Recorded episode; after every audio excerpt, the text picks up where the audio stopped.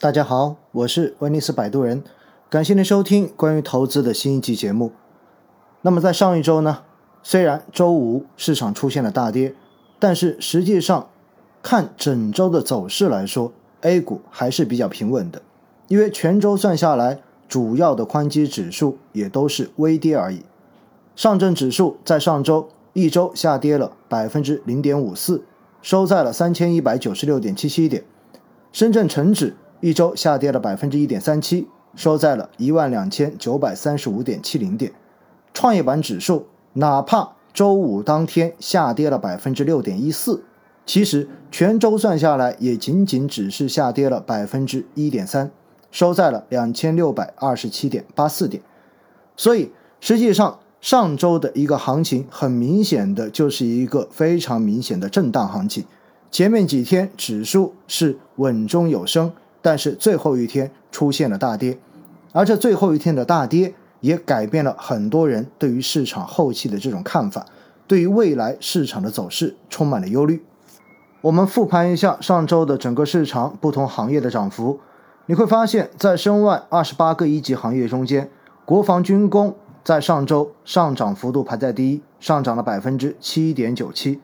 我之前其实有跟大家讲过，国防军工这样子的板块。一般来说，会要等到大牛市到来才会有系统性的行情，而近期相关板块的这种上涨，更多的是受到了短期海外很多相关消息的刺激的影响，因此在短期受到了资金一定的追捧。从资金的流向来看，我觉得要特别提醒大家注意，因为我每周日的晚上八点钟会在威尼斯摆渡人的水域公众号上面。来进行一周市场的一个复盘，以及主要指数估值表的发布。那么我们很明显看到，在过去三周，其实主力资金在二十八个申万一级行业全部都是净流出，没有任何一个行业的资金是净流入的。可能有些朋友会问到，到底什么叫做主力资金？其实呢，不同的股票行情软件上面对于主力资金的定义可能略微有些差距，但一般指的都是成交明细中的超大单和大单的总和。像我平时用开的万德软件，那么它对于超大单的流入流出额的计算，就是根据成交明细算出来的所有一百万以上的主动买入或者卖出金额，而大单流入跟流出额。就是根据成交明细算出来的所有在二十万到一百万之间的主动买入和卖出金额，而我前面跟大家讲到说，在过去的三周，申万二十八个一级行业所有的行业主力资金都是净流出，这句话意味着什么？意味着在过去三周时间中间，所有的二十万以上的这种主动买入卖出的。成交明细中间，主动卖出的金额都超过了主动买入的金额，也就意味着主力资金在净流出。其实，在上两周各种节目跟直播中间，我一再跟大家在提示短期的风险，因为过于快的上涨，已经在市场中间积累了非常多的获利盘，而只要。有稍微一点点的风吹草动，都有可能出现比较大级别的调整，而同时也因为这种快速上涨的市场，会吸引很多并不成熟的短炒资金进入市场。那么，当市场出现调整的时候，这些并不成熟的资金，其实背后是并不成熟的投资者，他们的情绪将会对市场的波动起到放大的作用。从主要指数的估值分位来看，其实现在上证指数、上证幺八零、上证五零这些大盘蓝筹指数，近三年的估值分位仍然处在一个比较中性的位置，而偏向于中小盘的创业板、深成指，包括中证五百、中证一千等等这些指数，近三年的估值分位仍然是处在高估的区间，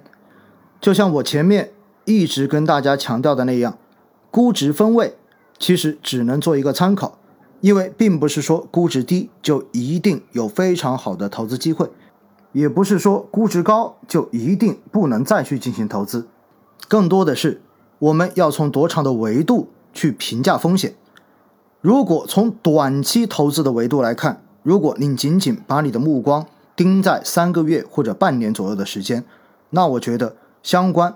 目前处在短期高估分位的这一些指数跟这些行业，其实都要警惕短期调整的风险。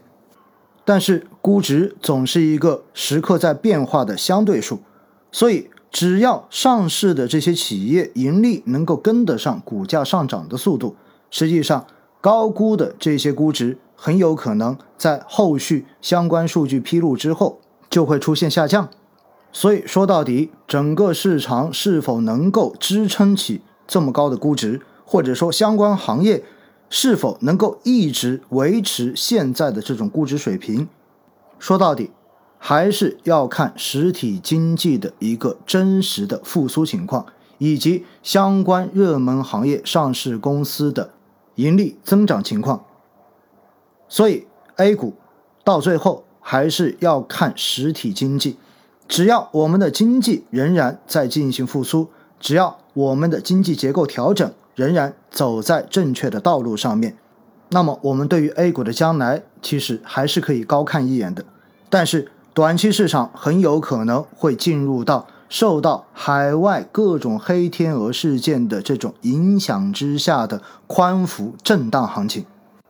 所以到最后还是我经常说的那句话：未来是光明的，但是道路是曲折的。那么每个星期天晚上八点钟。我会在自己的公众号“威尼斯摆渡人的水域”上面更新一周市场复盘的观点，以及主要指数的估值分位表。在估值分位表中间，你会看到不同时间维度的估值分位数据，也会看到每周主力资金的一个流向情况。有兴趣的朋友可以关注。另外呢，最后再跟大家说一下，因为很多朋友在问我每周的直播到底应该在什么渠道。去进行收看。正常情况下面，如果没有出差，那么每周一晚上九点钟，我会有一个威尼斯星空夜话的直播；每周三晚上的八点钟，会有一个粉丝的问答直播。具体的直播信息，我也会提前发在公众号上面。而且呢，视频直播的平台一般会是在哔哩哔哩网站和抖音上面同步进行。所以，如果你有兴趣，可以关注。账号都是威尼斯摆渡人。